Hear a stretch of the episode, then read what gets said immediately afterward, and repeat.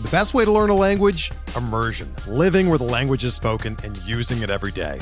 But if that's not in the cards this year, you can still learn a language the second best way, and that's with Babbel.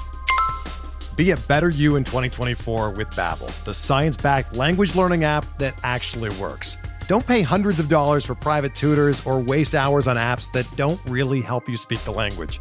Babbel's quick 10-minute lessons are handcrafted by over 200 language experts and help you start speaking a new language in as little as 3 weeks. Babbel's designed by real people for real conversations, and their tips and tools are approachable, accessible, rooted in real-life situations and delivered with conversation-based teaching so you're ready to practice what you've learned in the real world. Here's a special limited time deal for our listeners. Right now, get up to 60% off your Babbel subscription at babbel.com slash bluewire. That's 60% off at babbel.com slash bluewire, spelled B-A-B-B-E-L dot com slash bluewire. Rules and restrictions apply.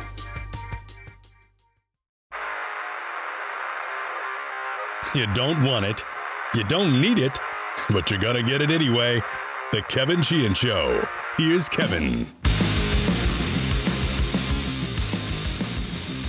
One guest on the show today, Clinton Portis, will jump on with me in the next segment. We'll talk Washington football. Uh, we'll talk about their preseason opener tomorrow night against Cleveland. Remember, Clinton in a preseason game in 2006 chased down a defender who had picked off a Mark Brunell pass and Clinton injured himself making the tackle. Uh, I'll ask him about that, his thoughts on playing time for uh, the starters tomorrow night, and I'm sure we'll get into a lot of other things we typically uh, do. The show today brought to you by MyBookie.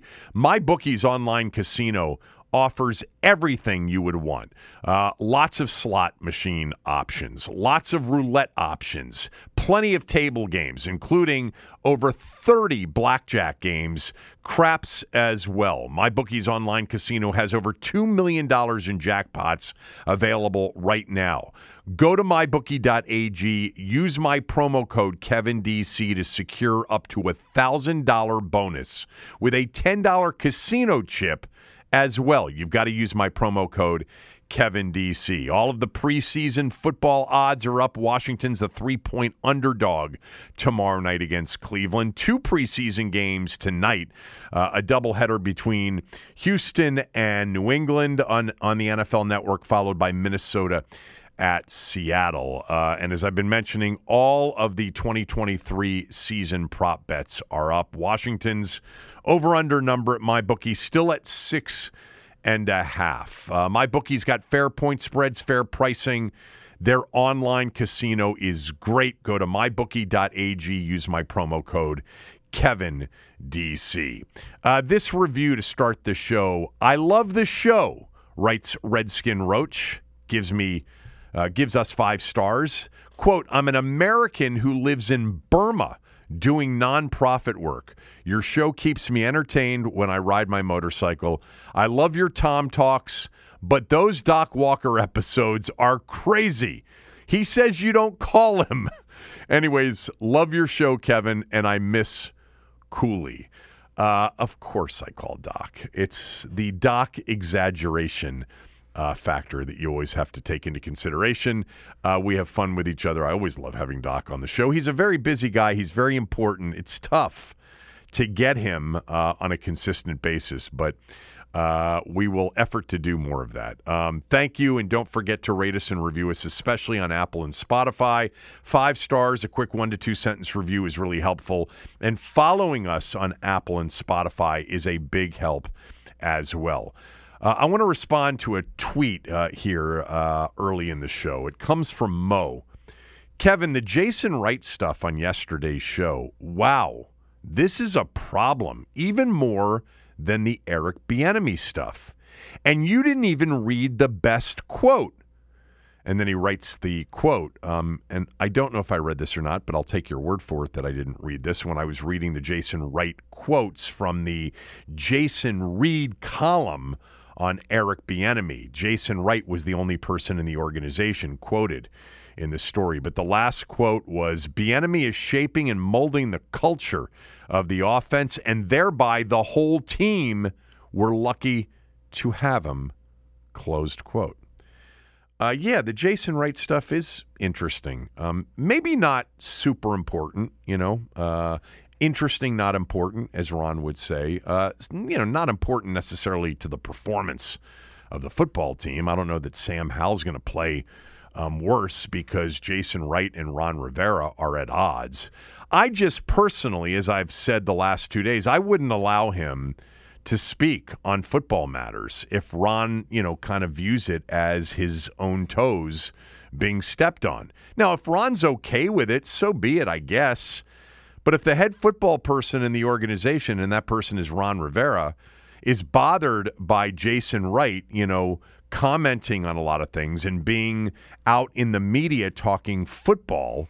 Uh, you know, let's not forget he's done it before. You know, the Carson Wentz thing with Scott Abraham last year. You know, Jason Wright talked about how important it was for him to get back from L.A. when they were interviewing Eric Bieniemy. Uh, that was out in the media. I don't know that anybody was searching out what Jason Wright thought of the Eric Bieniemy hire, but it certainly got out there uh, that somehow he believed it was important that he get back to be a part of the interview process with Bieniemy. I think Ron probably was going to be okay closing Eric Bieniemy on his own. Like I've said many times, Bieniemy didn't have many options. But the bottom line is, if Ron Rivera is bothered by it, then the new owner's got to put a stop to it. Period. Uh, I'm not su- suggesting, by the way, that Ron is the best communicator when it comes to being the lead voice on football matters.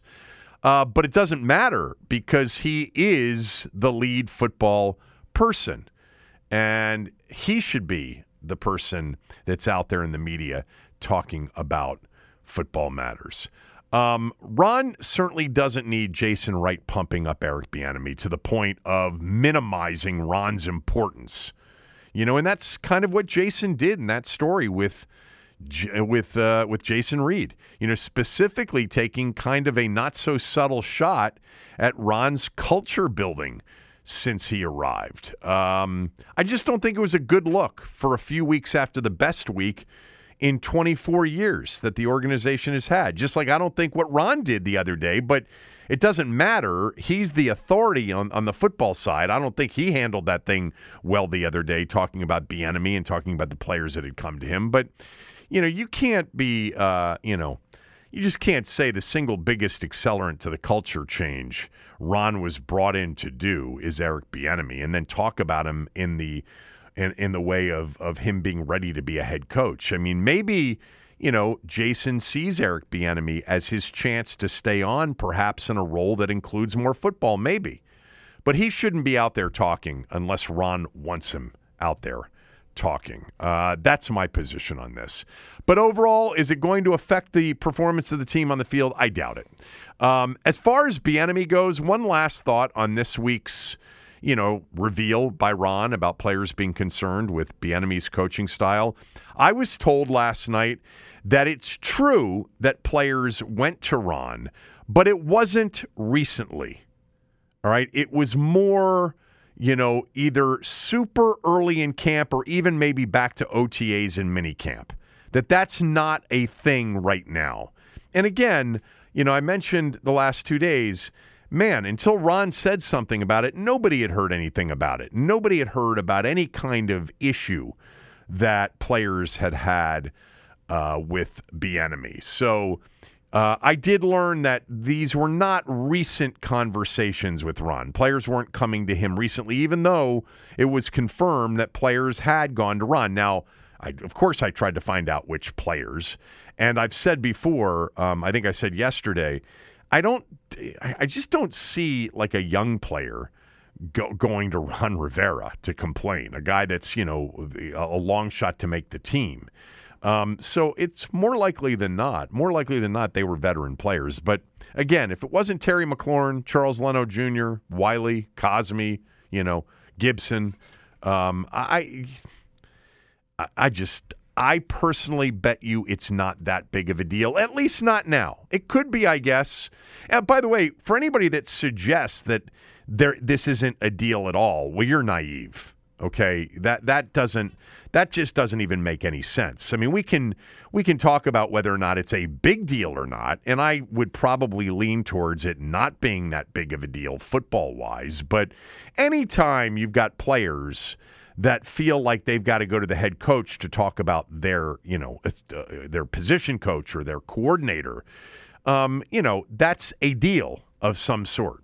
Uh, anyway, it's time to play some football. You know, results are the only thing that matters. Eric Bieniemy is going to be judged on results. Ron Rivera the same. Sam Howell the same.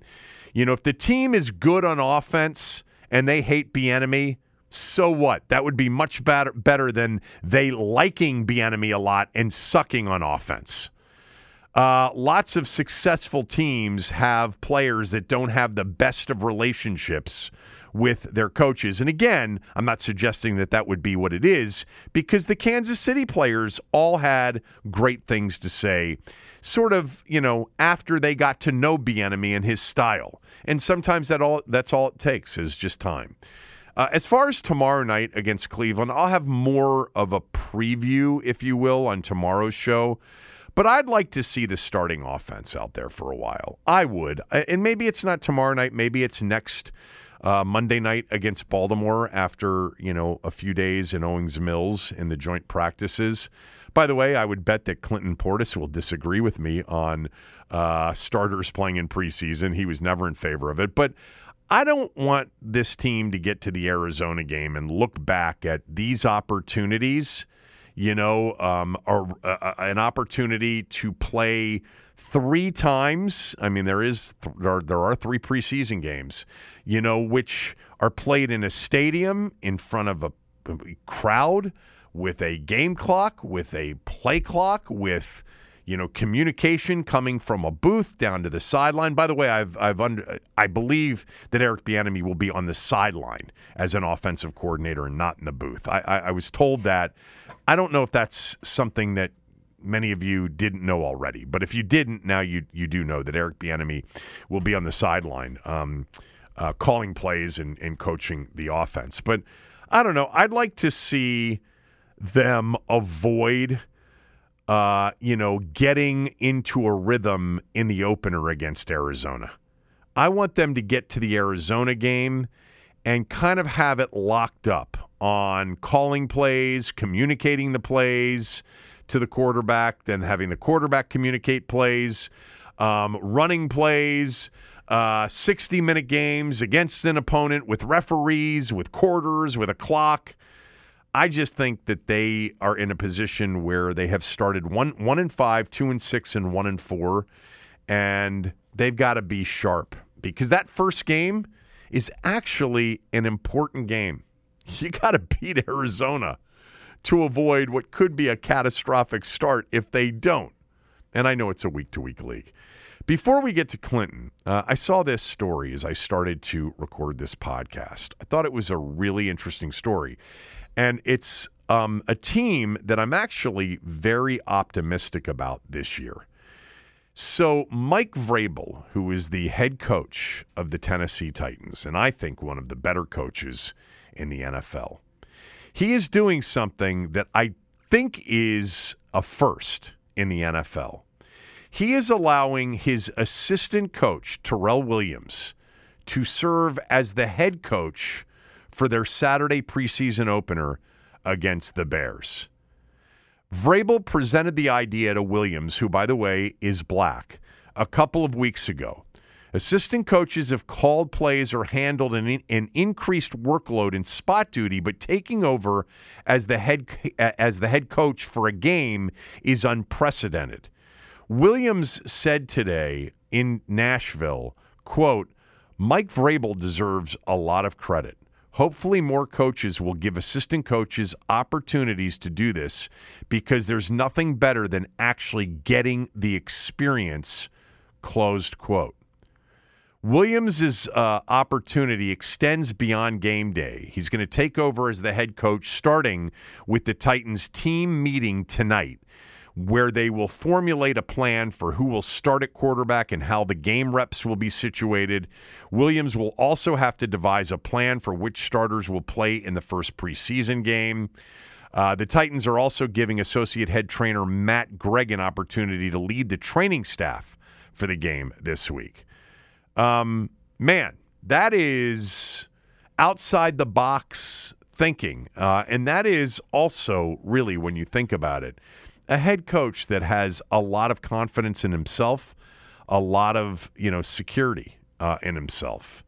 Um, anyway, uh, I'm a big fan of Mike of Mike Vrabel. I think he's just flat out one of the best X's and O's coaches in the league. Uh, from everything you read about him, players like him a lot. Um, you know that team is one of those teams, and we did this. We did this segment actually this morning on radio. Um, they're one of those teams where I think they're going to be much better than people think. Uh, they just have a they have a lot of talent. Obviously, Ryan Tannehill is you know one of those quarterbacks that's more than capable. He's won a lot more games than he's lost. You know, I, I looked this up recently, um, and I'm going to do it right now uh, because I think you'd be surprised at what Ryan Tannehill's win loss record is as a starter in the NFL. It is 78 and 65. All right. He's got 108 touchdowns, uh, uh 212 touchdowns to 108 interceptions. He's thrown a, a bunch of picks. Um, he's also, you know, a, a, a five time starter in the postseason. He's two and three in those games as a starter. Uh, I like their roster. I have liked their roster. That team was decimated by injuries last year after starting seven and three. They lost the most games, man games, due to injury of any team in the league, and it actually wasn't even close. Um, they added DeAndre Hopkins, Treylon Burks, the first round pick in 2022. He's got to be healthy. He hasn't been. Uh, Derrick Henry is back. Uh, I love Chig o- uh, uh, Okonkwo, the tight end from Maryland. I think he's a star in the making. And then their defense is nasty. It's well coached was super well coached, and their pair of defensive tackles, Jeffrey Simmons and and Tart. You know, they play a three-four, but Simmons and Tart together are to me the best kind of inside combo, other than Allen and Payne. They'll have Landry back. They still have Byard. That's a good football team. Amani Hooker. That's a good football team. Now they're in a division with Jacksonville coming off that, you know, really good finish and a playoff win. And by the way, they were in that game at Arrowhead. And Trevor Lawrence looks like he's about to take off. But I like the Titans this year. And I really like what Mike Vrabel uh, is allowing um, Tyrell Williams to get experience doing. I think that that's. I think it's really interesting because these are important days as you lead up to the season. Most head coaches never want to give up that kind of control um, but he's going to do it for a few days. All right, Clinton Portis next, right after these words from a few of our sponsors. We're driven by the search for better. But when it comes to hiring, the best way to search for a candidate isn't to search at all. Don't search match with Indeed. Indeed is your matching and hiring platform with over 350 million global monthly visitors, according to Indeed data, and a matching engine that helps you find quality candidates fast. Ditch the busy work. Use Indeed for scheduling, screening, and messaging so you can connect with candidates faster. Leveraging over 140 million qualifications and preferences every day, Indeed's matching engine is constantly learning from your preferences, so the more you use Indeed, the better it gets. Join more than 3.5 million businesses worldwide that use Indeed to hire great talent fast. And listeners of this show will get a $75 sponsored job credit to get your jobs more visibility at Indeed.com slash BlueWire. Just go to Indeed.com slash BlueWire right now and support our show by saying that you heard about Indeed on this podcast. That's Indeed.com slash BlueWire. Terms and conditions apply. Need to hire? You need Indeed.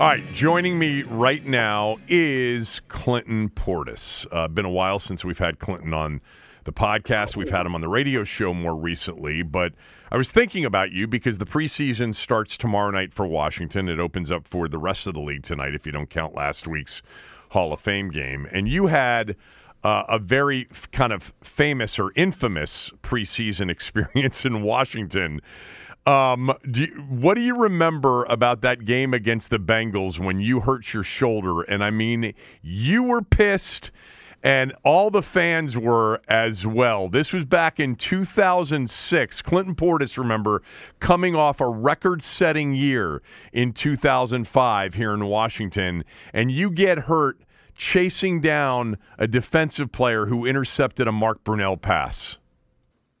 Well, that defensive player was Keiwan Ratliff, and the only reason I was chasing him, we had a a, a friendly, personal uh, competition going on because he was a Gator and I was a Hurricane. Uh, but what I actually remember was the fact that I attempted to avoid playing in that entire game. Uh, I think I talked to Coach Gibbs. I'm like, bro, why am I playing? And it was like, well, you only have like five plays. I'm like, what's the point? You know? And we go out and Brunell threw the pick, and just probably because it was Ratliff and me just thinking, well, okay, I gotta I got to save this touchdown. I went to make a tackle and came up with my showdown place. So hold on for a second. So before the, because I've got the quotes right here from you after the game. You said after the game, I don't know why myself or any other player of my caliber should be playing in the preseason. I think for the last four years, I've done enough to show the world I'm going to be ready for the season. Did you tell Gibbs that before the game? Yeah, I did. Honestly, uh, I, I, think it was we had a new offensive coordinator, and Al Saunders. Uh, you know, I guess he just wanted to see everything in motion. It was an opportunity to see uh, the install of the new offense and uh, to to get things on film. So it was like, okay, you're going to play five plays or however many plays it was, and it was pointless. You know, I, I think for a lot of the guys, uh, and I've always said for the players that you don't know, for the guys who are trying to impress and uh, put on the team, those are the guys who should be playing in all the games. You know, maybe you give your team a tune up. Uh, how I don't know, but um, I think if you give your your starters all of training camp to go out and get ready, you know, it's hard to go out and uh, emulate four quarters but no one is, is, is ready for four quarters at at week one anyway. So you know, I think it's just a matter of uh, figuring out how to do it without losing anybody. As you see now, nobody plays in the preseason. You know, you might get a, a couple throws from a quarterback, but everyone takes their guys out. So I'm looking through the, the game story from this game. The offense, the starting offense only played 13 plays. So that's probably like two drives or whatever. Um, yeah, and, and, I think I only had one drive, and the offense had two drives. And you, so I think it was like before the game. I'm telling Coach Gibbs, like, bro, I, why am I playing in this game? Like, I don't want to play. It's like you only have one drive, like the other guys have two. And I'm like, man, why am I playing? And I just remember Mark throwing the pick, and you know me taking off in, in pursuit of uh, Rat. yes, you did. And you hurt yourself tackling him. And now I'm learning that now if you didn't have this thing with with Ratliff, you know, Gator versus Cane, would you have just let him score? Uh, I probably should have. You know, I think um, I, I, think I definitely should have. You know, I was talking to him, he and Chad before the game, and it was one of those. Uh, again, friendly competitions where we talking trash to each other and who gonna do what. And that was my opportunity to go out and tackle rat there. Pointless as all outdoors. Like if I had to do it all, do it all over again, I would have took my helmet off on the field and walked off. Can, you, can you imagine the dude's running it back and you get to within like five yards and then you just stop and you take your helmet off and just say, no, preseason. That would have been funny. Hey, I I should have did it how players have to do the quarterbacks. You get over there and so you could have made the play and just throw your hands up. Right. Boy, I had it. right. Yeah, exactly. When the quarterback chases him down and doesn't want to get blocked and then just sort of veers out of the way and says, "Oh shoot, I I, I could have had him," or the kicker, or when a kicker ran to the sideline and dove to their Gatorade. well, so I'm just trying to remember that you were ready, though, for the regular season opener that year. You didn't miss the regular season at the beginning, right? No, I actually uh, played. I think we played the Vikings. You did. We opened the season up with the Vikings. Uh, I think I might have actually had two touchdowns, and uh, I played I played the first few games. I ended up breaking my hand against the Eagles, so Yeah. I had a broke hand and shoulder. That's what uh, put me on IR because I was playing with the shoulder. Right. Yeah, you played you played with the shoulder. In fact, I've got it right here. You um in the Minnesota game, you you had one touchdown. Uh no, you had no, you had one touchdown, sorry. Um and then you missed the next week, which was the Dallas game, which was a Sunday night football game. It says you were inactive for that game. And then you came back that week against Houston when Brunell like completed the first 20 passes or whatever it was to set an NFL record. Remember that game? Yeah, I went off in Houston. Yeah, you went off in Houston. You had a big game. You had that big touchdown catch um, from Yeah. uh, from Brunell. So, um, you don't think that there was any value with a new offensive coordinator, Al Saunders, and his you know 300 page playbook or whatever it was? You didn't think that there was any value in getting into a rhythm offensively with a whole new offense installed? I did it. I mean, you know, once you've been with the guys, it's it's gonna happen. You know, you everything is reactive, and a lot of people look at it like, "Oh man, you're knocking the rust off. You're doing this." I knocked the rust off running around in practice. You know, you can. It's enough you can do to simulate a game or game speed, play speed. Because in Denver, remember, we did everything full speed with no pads on. Right. So we were always prepared. So I knew it could be done. Uh, it was just one of those things. I knew it could be done, but they want to look at everyone. You know, it wasn't just about me. And the big picture was all the starters are playing. So I went out and ended up getting hurt because once I'm on the field, you know, I couldn't I couldn't turn it off. Be like, okay, I'm going to go fifty percent. That's when you get hurt. So giving it hundred percent, I chased down the plate to make a tackle. Ended up uh, blowing out my shoulder. Um, I want to come back to sort of preseason thoughts and your thoughts on this team as it relates to the preseason in a moment. But other than that game where you had five touchdowns in Denver, which, you know, was one of the great, you know, NFL running back performances of all time. That was, I think, after your second year in Denver at the end of the year. What was your best game as a Redskin? I would look back and, and say that Jets game. We played the Jets in New York. Uh, I think I had about 170, and uh, that was one of those physical games. I don't think the Jets defense had given up a hundred yard rusher uh, in maybe a year or two. Uh, they were a top five rushing defense, so those were the games that I always look, you know, and, and enjoyed playing the Eagles, where you know the Eagles aren't giving up a hundred yard rusher. Uh, playing the Giants, where they defense, you know, w- was playing out of their mind uh, with those ends and Tuck and uh, uh, Osi, uh, Strahan. So playing in those games where you weren't supposed to go out and perform, like it's okay if you don't do a uh, hundred yards. Like going out in, in the Minnesota Vikings, the J- uh, Jacksonville Jaguars, to go out and have a hundred yards against those defenses that didn't give up hundred yard rushers was always special to me. So I look at that New York Jets game on the road where no one gave us a chance, and we go up to New York and win.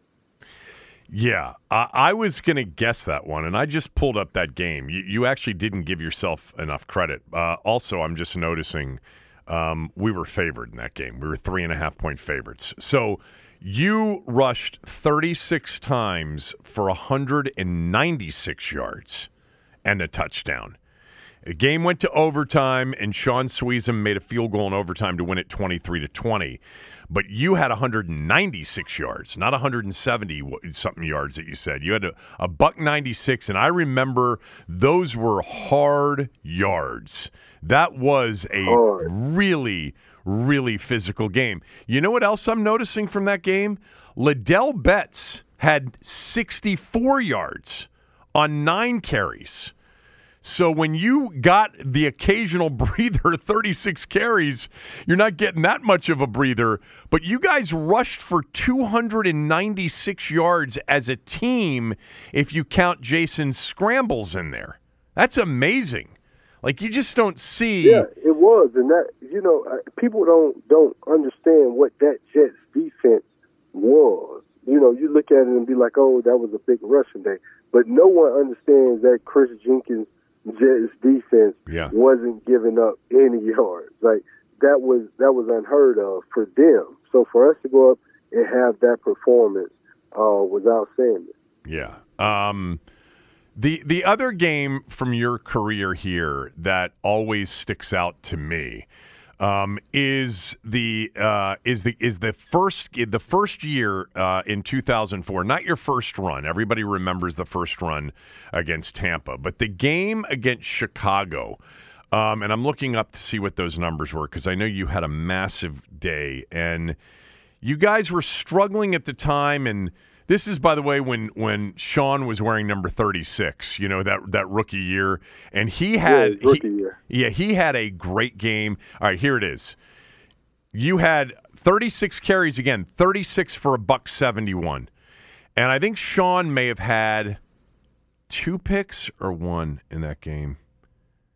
He had one pick but he had some vicious tackles in that game. That that's another game I remember because I remember, you know, the Gibbs first year, Clinton. So many of us were so excited, you know, that Joe was back, and you guys beat Tampa with you touching the ball and scoring on the first play, and then you had a bunch of close losses.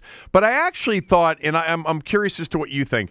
I think at the end of that season, you could start to see the light that you, guys were starting to get it, and the team was starting to put it together. You, you know, you weren't a playoff team, but you beat Minnesota in the final game of the year and knocked them out of the playoffs. Randy Moss, that was the game he ran, he walked off the field when there was still clock left. Like, did you have a sense in Gibbs's first year and your first year here that at the end of that first season things were heading in the right direction?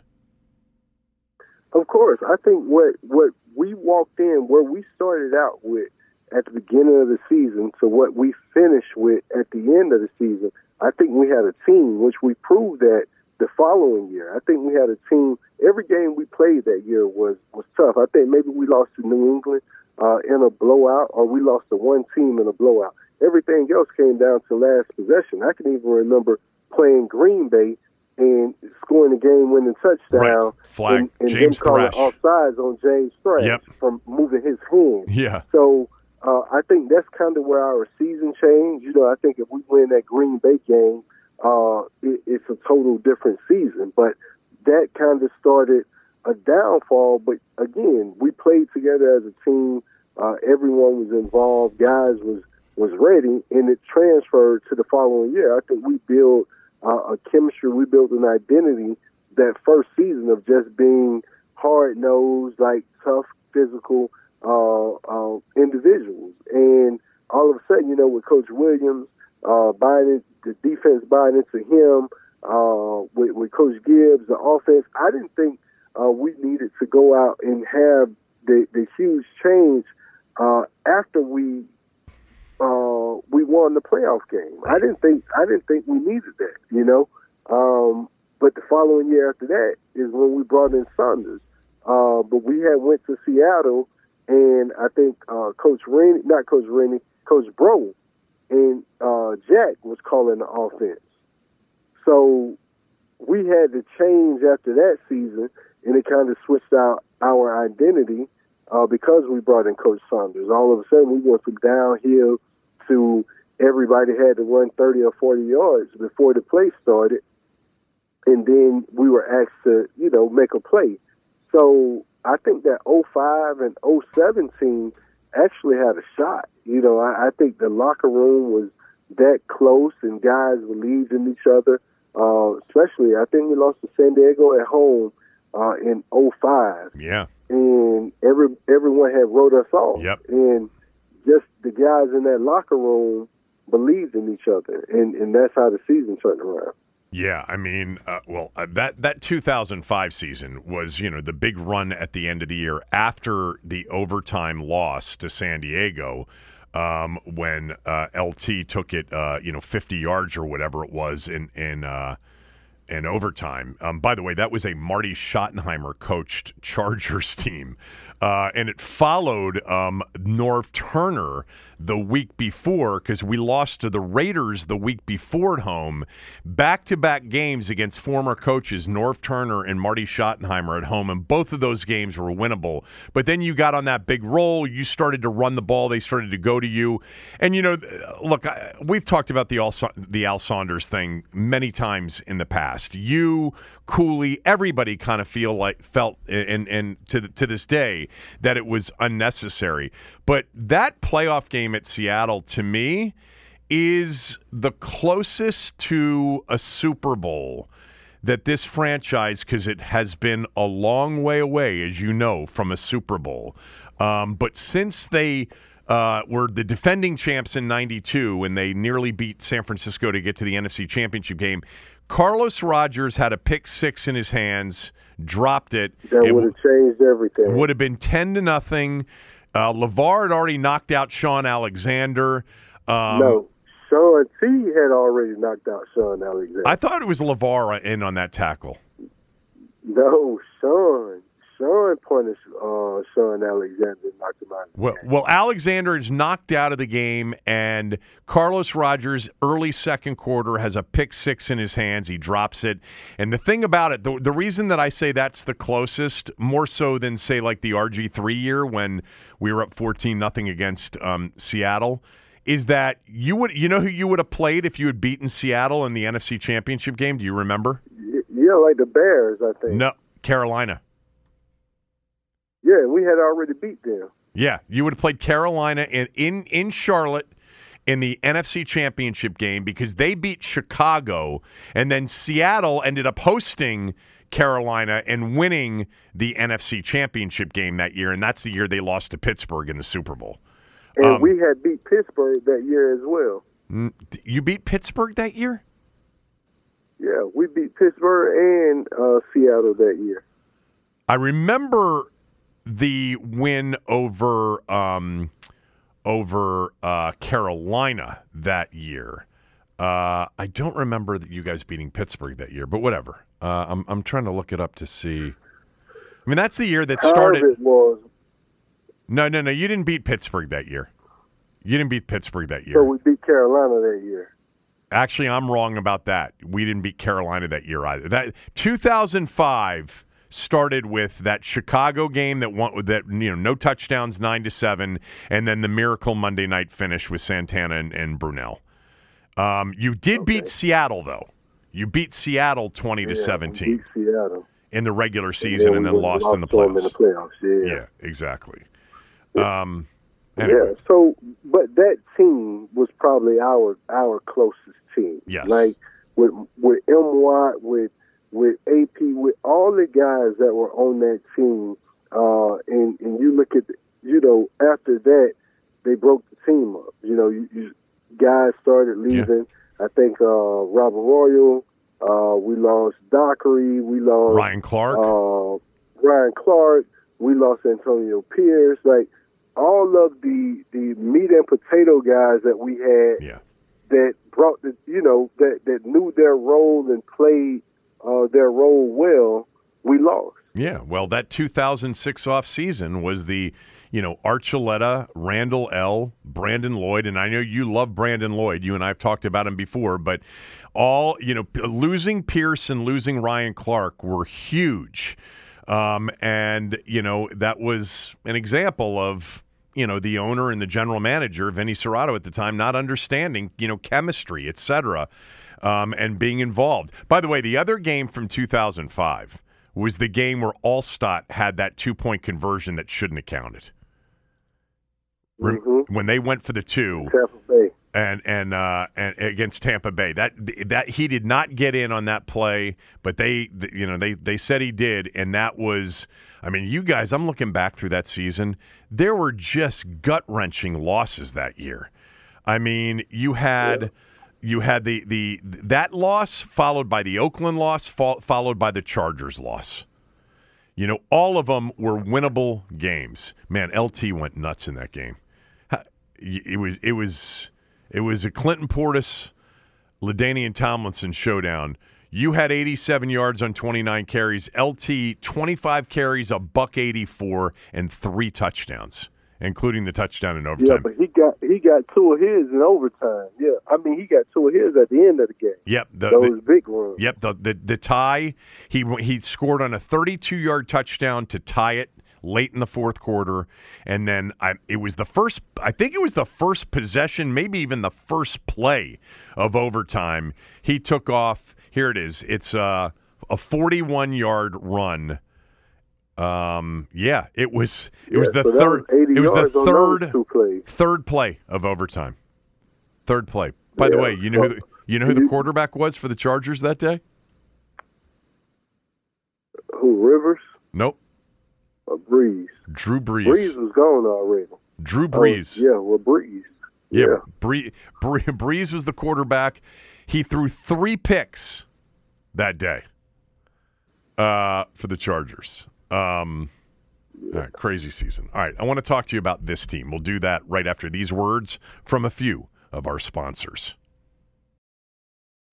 When you need mealtime inspiration, it's worth shopping Kroger, where you'll find over 30,000 mouthwatering choices that excite your inner foodie. And no matter what tasty choice you make, you'll enjoy our everyday low prices, plus extra ways to save, like digital coupons worth over $600 each week. You can also save up to $1 off per gallon at the pump with fuel points. More savings and more inspiring flavors make shopping Kroger worth it every time. Kroger, fresh for everyone. Fuel restrictions apply. This segment of the show brought to you by the Circa Million and the Circa Survivor pools out in Vegas. $14 million combined in guaranteed prizes. You've got to register at a Circa Sportsbook in Nevada, but weekly picks can be made through a proxy from anywhere. The Circa Million's got 6 million in guaranteed prizes, a million to the winner at the end of the year. It'll pay out the top 100. Five games against the spread every week uh, is the contest there. The Circa Survivor Pool is like any other Survivor Pool. $8 million in guaranteed money to the winner or winners. Uh, you pick one team straight up every week, not with the spread, uh, just to win.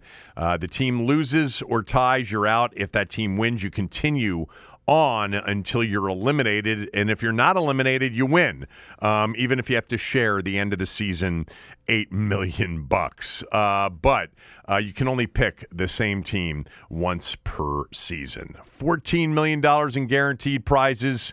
The Circa Million and the Circa Survivor, presented by the incredible Circa Sportsbook out in Las Vegas. All right, we continue with Clinton Portis. Um, I always love when you, you, I have you on the show because we end up talking about things that I had no intention of talking about. But that 2006 preseason injury was a big deal, and it really was one of the first times I remember Clinton that people fan wise we were like, "What is he doing playing in that game?" So, with that said, here's a team now that opens up the preseason tomorrow night has a quarterback that's played one NFL game, and it was at the end of the season, you know, in kind of a, it was almost a preseason environment.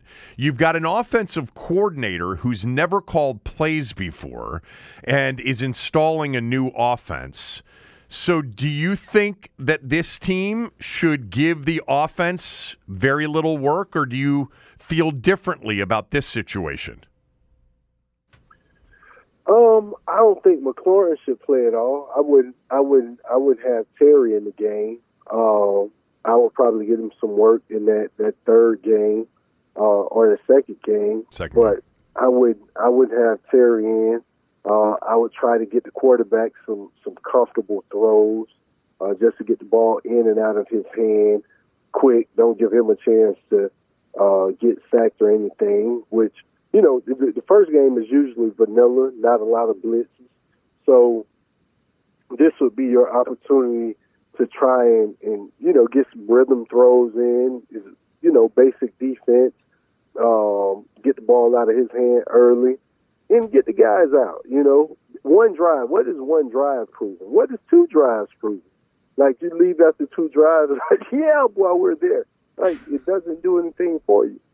So, So, so, really what about the that- argument of saying then then keep them in for more than two drives? listen, they will have one game and it will be clear cut.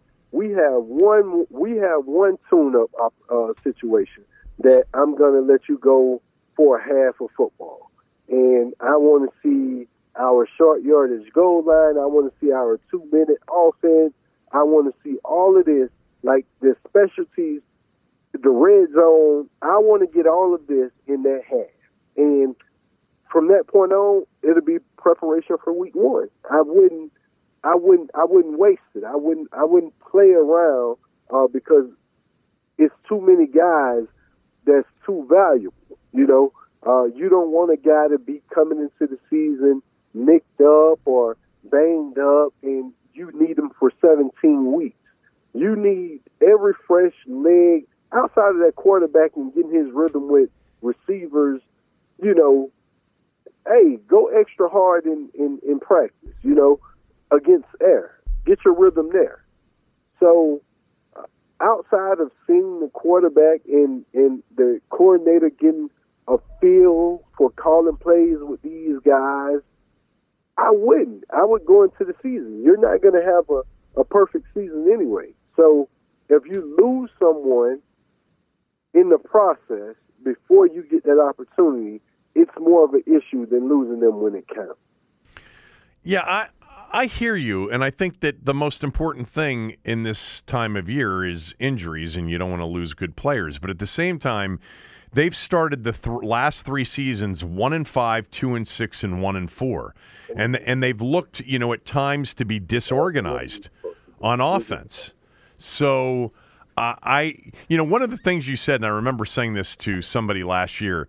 Who cares about what the clock says? Two minute, not two minute. Why not just start the game working on two minute? You know, and and treat it like, you, you know, you, you're you're you're hurrying up and you're playing your own clock. I mean, it's almost like you should treat it as a scrimmage and get the work in that you want to get the get in, regardless of what the game clock and the and, and the time and, and down and distance say until they you know boot you off the field. I agree. That goes back to what I just said. Yeah. Your specialty situations, your short yardage goal line, I'm putting that on the field. My heavy package, I'm putting that on the field. My uh my my my two minute offense, I'm putting that on the field. I'm seeing these guys operate. I'm running running the field goal team out uh to you know as if it's the end of the game and we gotta clock it. Like I'm working all of my specialty within those within that half of football. Right. And you don't care. Like at, at week one, it resets. It's zero zero. Like you just need that on film to see what what to do from there. You know, everything else, I just think is is too key of a situation to lose a player. You know, and, and we all say Terry in the first name to come out, but you don't want Chase Young banged up. You don't want Jonathan Allen or Payne. Like you don't want any of these guys. You can't afford to lose anyone. You know, and everybody's going to be like, "We need to see Chase. He need to be back." No, I can see Chase in practice. I can see his get off. I can see the strength. I can see everything in practice. I need Chase week one. He more intimidating week one than in the preseason. To me, I- you know. But for those guys that you have question marks for, for those guys that's not sure starters, for those guys that's fighting, then you put them on the field. But for for the guys that I know, I need you every week. I'm not putting you out here to to do nothing. I don't want you to twist your ankle. I don't need to see you tackle. As things go, I know Jonathan Allen and Payne and and Chase. Like I know they're going to come around. I can't afford to have them standing on the sideline dressed like me.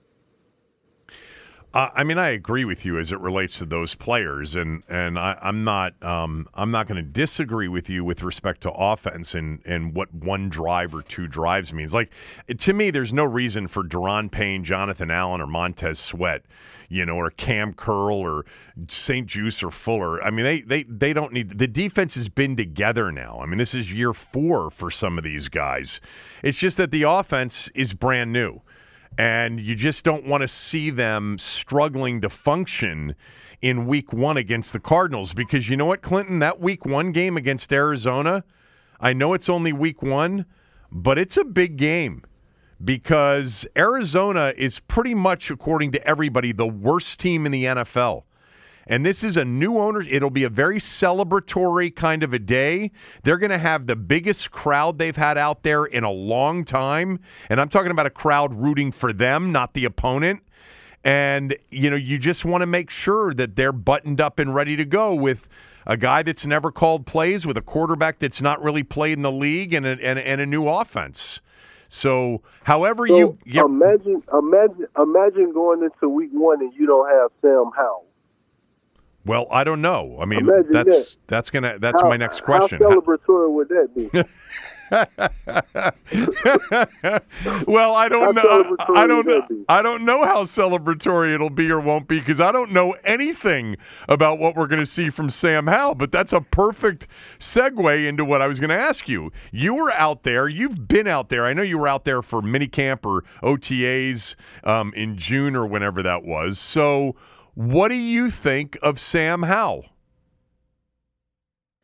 Uh, I mean, you, you, I think that's a a personal offense that has to prove that he deserves to be the starting quarterback. It's not a it's not a secret. I think he has to prove that he can he should be the starting quarterback. Now, I think it should be an open competition, and those guys are attempting to prove, hey, this should be my job. The offense flows better with with either one of those guys in it. Outside of that, I'm just not risking losing guys that I know I need. And you've seen enough out of these guys. You know who's going to fight.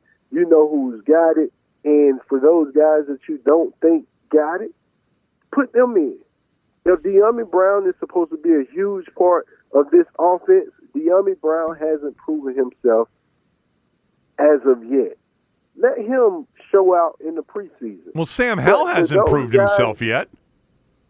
So, with Sam Howell, again, I just said, get him some safe throws, some quick throws, both quarterbacks. You know, the quarterback position is finicky. Everybody else, you know, if they tough or if they going they gonna go out and bang or you know whatever whatever it is. The quarterback position, you lose a quarterback, hey, you you got to go out and get somebody off the street. Like you don't want to lose a quarterback, and if you don't think he got it, you know, if it takes you all all preseason to figure out which one of these quarterbacks got it, right. you don't have a quarterback. Uh, all right, I, I, get I get what you're saying, but back to like the question: What do you think of Sam Howell?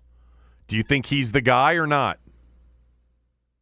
I, I don't know. I haven't okay. seen enough work. Good answer. he's the guy. I think I think he gave us a an excitement the last game of the season, and he needs to build a rapport of excitement. You know, that's that's the same that we had for uh, what was the quarterback that just went to Atlanta? Uh, Taylor Heinicke, yeah. Yeah, that was the same we had for Heinicke. He gives you excitement and then lets you down. We need consistent. It don't. It doesn't even have to be excitement. We need consistency. That's what we need. We need consistency. Give me consistent throughout the season. Every game I can expect what from you. And that's what I'm fine with. I don't need the roller coaster. I don't need you to have 400 and then you throw for 205. I don't need you to have 350 and then you throw three picks. Like, give me a consistent 300 yards. You got a two headed monster in the backfield. You got four wide receivers that can play. You definitely got three wide receivers that's capable of making plays. Let your playmakers win games for you. Like, get the most out of all of these people. All right. Speaking of playmakers, who, if I need to fast forward a year from now, that's fine. But I'm trying to get you to answer which of these players is more of a concern for a defensive coordinator, Terry McLaurin or Jahan Dotson. I think both of them. You you know you know what I really think they need if they had a number one, just a big body. If if you could have pulled off a DeAndre Hopkins or someone with those two guys with Dotson and McLaurin, you just need a, a, a another guy because Samuel Dotson and McLaurin, they all have great playmaking ability, but you need that that thoroughbred number one receiver, you know, which McLaurin can be. It's just as far as the physical mm-hmm. side of things, you know, just his size don't say number one. His playmaking ability does. So I say those guys, if you can get, especially in this new offense, if they feed those guys the way that they should, like McLaurin should get at least 10 to 12 looks a game. If your quarterback is throwing the ball 35, 40 times a game, 12 of them need to go to McLaurin. And then Dotson should get another six to eight passes per game. And now I can sprinkle in my tight ends, my Samuel, my running backs. Like I can sprinkle them in for the next 20 opportunities or 20 passes that I'm throwing. But my consistent is I'm going to let my dog be a dog, and that's McLaurin. It is no ifs ands buts about it. That's who I'm going to feed. That's who I'm going to make defenses stop because I can counter with everyone else. Um, what do you think of? I'm a big fan of Antonio Gibson. I know we've talked about him before, but I, I, you you've been out there recently. We watched Brian Robinson Jr. last year. I don't understand the hesitancy to think that Gibson can't be a 20 carry back, uh, you know, 20 carry a game back. I know that that's not how they're going to use him, but just tell me what you think of Gibson in the running back situation. I think I think Gibson should get 15 touches. I don't know if they all need to be out of out of the backfield just because of the type of player he is. You can get him in space. So I, I think you can get him in space. But I think Robinson should get, you know, 15 to 18 touches too. Because why can't you count off those guys? Those that's 30 plays. You get about 75 plays a game. Stop wasting plays. Stop giving. you don't get you don't get 75 a game. That that's a high number a game. Yeah, you get about 70 plays a Six, game. 63 in, in I think is average. Okay, if if it's 63, why is the quarterback throwing 45 of them? I, I mean, well, I'm not the offensive coordinator. Do you think they're going to throw so it that that's much? That's all I'm saying. I hope not. Yeah.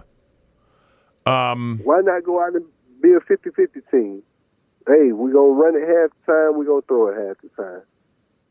What's your... You got two backs and three receivers. What's your impression of Eric Bieniemy? I like his energy. I I, I love uh, when I watch his interviews, when uh, being around him. I like his energy. I like what he brings. He's the alpha male that that's been needed within the organization for a long time. He's saying what what it is. You know, he seems like a straight shooter, a clear, uncut. This is what we're gonna do. These are the the standards. Like who's demanded that? No one. So I I love his opportunity, the situation that he's in, and that he has the reins to just go out and be himself. There's no over the shoulder or no, well, don't say this or don't piss this person off. Let this man, hey, he either gonna hang himself or he gonna set the city on fire. It's gonna be a good fire or a bad fire. there's gonna be there's gonna be smoke one way or the other. Exactly. Um, have you followed kind of the story this week where Ron Rivera said players had come to him to express yeah, concern? But that's, that's yeah. BS. You know, I, I, I saw that, and I just think that's BS. Who cares if you know he's pushing you too hard? You just you need to be pushed. And what man is going to say, "Hey, coach, this is too hard"? Right. This is too hard. Like I came out of the U. It was no coach that outworked. Uh, like it, no coach I didn't have that. This went too hard. You know, we talked about Al Saunders in in in running 30 yards. It wasn't that it was too hard. It was just, what's the point? Like you trying to confuse the defense. I'm the one confused. um, yeah, I, I, I, think you know I, am with you on that. I think the big thing is I just don't know why Ron Rivera would say that. You know, it's just it, you just don't you just don't say that. Um, so overall, because I do have one or one two other things I want to ask you that aren't team related. Overall, what do you think of this team entering 2023?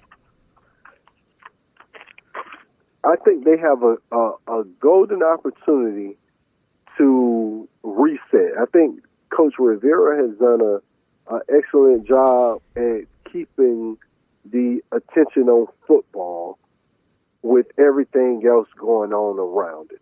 And now that it's been a change um, in leadership, I mean, in ownership and leadership, the voice of the team, the face of the team, now it's a change. I think it gives the city an opportunity to fall in love all over again. And from what I'm seeing, the support is already there.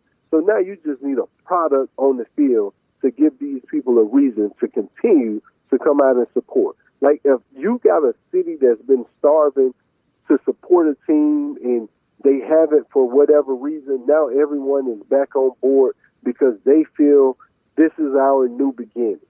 Now that you have that, let it be about football. Let these guys go out and play. Like keep it keep it football related. It's a fresh start. You don't have to go out and create. You don't have to go out and say anything. Let the let the play let let the play do the talk.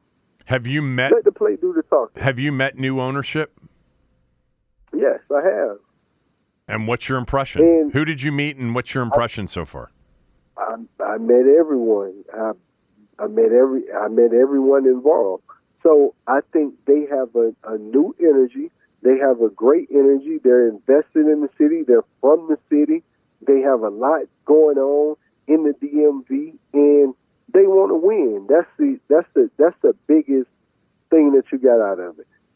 They want to win and raise this organization and bring this fan base back to what they remember as kids. And if they could get the city support behind them to do that, I think that makes the the NFC East much tougher because Philly is where they need to be. The Giants is working and Dallas is working. They have the tools to get it done. Now you put put the Commanders back in the conversation because that defense that we have is is, is, is shaping up to be pretty good. And offensively, now that you have Bieniemy and this energy that he's bringing, I think he's going to be great for this city and refreshing for this city because we haven't really had this this attack firepower since Shanahan, since Kyle Shanahan. Right. Do you and have that was a, a, that was a rookie Kyle Shanahan that we had. That was a newcomer Kyle Shanahan. Right. You know, so I think you get, I think you you got people in place that if you could go out and win two games before you lose a game, and you know, uh, you don't put consistent losses together. You don't go out and lose two, three games in a row. Hey, you know what? We lost this week, we won next week. Okay, we just won two games and we lose again. You know, stay above 500.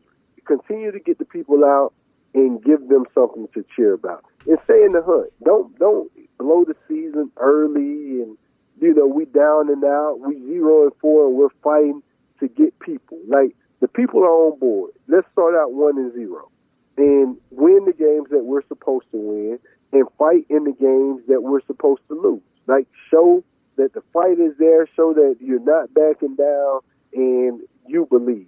And I think that gets that city and that fan base to come alive. I mean, you're you're talking like you know a sports talk radio person. I mean, we just need the season to not get away from us because my thing every year is just let's get to Thanksgiving and still be mathematically alive, and then you know we're we're we're, we're okay. It's the seasons that get away uh, early that end up being a problem. Do you have an opinion? I know you know this is an issue with a lot of the fans I mean, a significant majority of the fans don't like the current name. They don't like the current branding, the uniforms, etc. There's a huge petition out there to bring the name Redskins back. What's your opinion, if you have one, on the name issue? I I would love the name Redskins to come back, but how do you you know if if that is possible, it would be great. Like it would, I really think that would be a that would be some more gas on the fire that the city is already uh, sitting on, the flames that the city is already sitting on. So that would be outstanding, you know. But I I'm just not sure if that's doable. So I don't know how to. I always say Redskins anyway. If you realize I haven't said football team or Commanders this entire it's, conversation, it's hard for me too. Because yeah, yeah, I, I played for the Redskins, so Yep. It's no disrespect. It's if I'm speaking my truth, I'm talking about the Redskins. That's who I played for. That's what I know. So that's it, you know. And if if the city can rebrand and, and bring that name back, man, I think I think that would be outstanding. I'm just not sure. It, you know, for all the negativity that we got from that name, I know. I, I, I under, you know, yes, it's. Uh, I'm with you. I would love it, but I don't actually think it's realistic because you know there's corporate dollars at stake in the NFL. I don't think the league would allow it. But so let's assume that that's not available, even though we both admit we'd love that, uh, which I which I would. Are would do you still want to see the name changed to something different? man, you know, I I just think I think the the, the Washington football team or football club would have worked Yeah. before they went to Commanders. It just didn't give you, uh, you know, I think that would have worked because it was an easier transition instead of a, a rebrand, you know. But I don't, I don't really worry about whoever they are within that organization. What this city is is fighting for, no matter the name, they need somebody that's gonna go out and represent. So if you get that, nobody cares. They could be the mailboxes. If they can figure out a way to win, the city will support. Everybody have on a UPS outfit. what what has Brown done for you today? Um, exactly. I- They'll I- figure it out. I'm with you, and that is, you know, assuming Redskins doesn't come back, I just would want the brand to be Washington. Washington Football Club, Washington Football Team, you know, FC Washington, whatever. I, that's what I. That's my preference. If Redskins isn't a possibility. All right, one more for you. Did you see what Albert Haynesworth said about you, Cooley, and D Hall last week?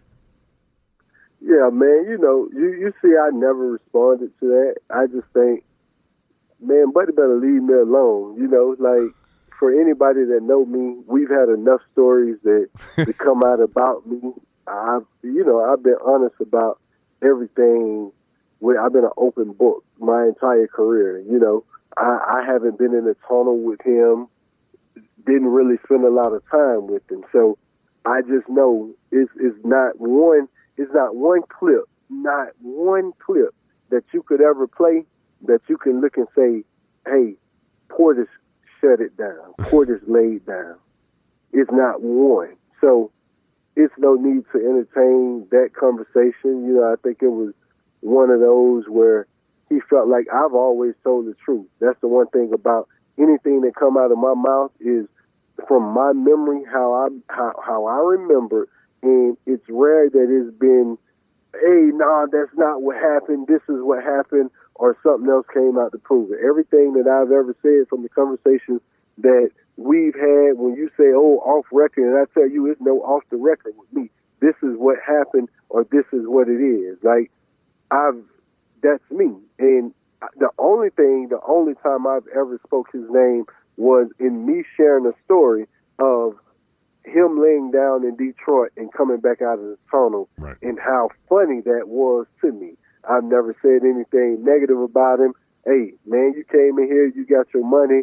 That's, hey, whatever it was, or for whatever reason it didn't work, that's not my business. I shared one story about you. So for you to come out and say this and, you know, like, man, we not homeboys, and I, I know I know your truth. You know, like I know your real truth. So you better leave me alone, man. You and uh, so I was with Cooley last weekend out in Wyoming, and he it was the day that the news came out, and he said what you said. I'm not going to respond to this, and I, you, you know what? You guys don't have to because you have people out there that'll respond for you. I mean, when I heard this and when everybody else in, in town heard this, he doesn't realize it, but he was describing himself. He wasn't describing the three of you um, which uh, you know you don't have to add to it all. All right, uh, this was fun as always. Man, I've never been in the tunnel with Buddy Man, so yeah, you know. All right. I'll, all right, this is good. I'll uh, I'll call you before the season starts, and we can talk some college football too.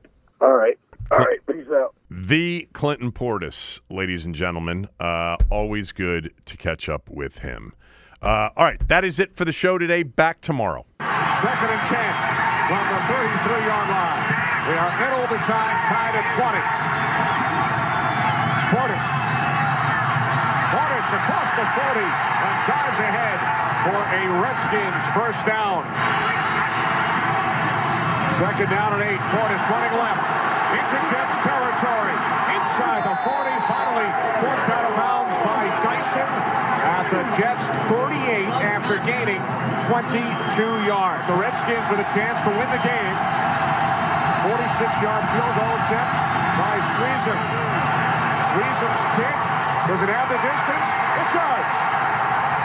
The Redskins win in overtime and raise their record to 5 and 3. Everyone is talking about magnesium. It's all you hear about. But why? What do we know about magnesium? Well, magnesium is the number one mineral that 75% of Americans are deficient in. If you are a woman over 35, magnesium will help you rediscover balance, energy, and vitality. Magnesium supports more than 300 enzymatic reactions in your body, including those involved in hormonal balance. From functional medicine doctors to mental well being and female hormone experts, we all know that magnesium is the one mineral to improve all aspects of well being and health. But which one? Magnesium Breakthrough from Bioptimizers, the trusted choice recommended by leading experts with seven best absorbed forms of magnesium to ensure your body receives the support it needs for overall well-being. Go to bioptimizers.com slash balance today and use code BALANCE10 for 10% off. Support your journey to wellness at B-I-O-P-T-I-M-I-Z-E-R-S dot com forward slash balance. Magnesium Breakthrough from Bioptimizers, your foundation to optimal health and vitality.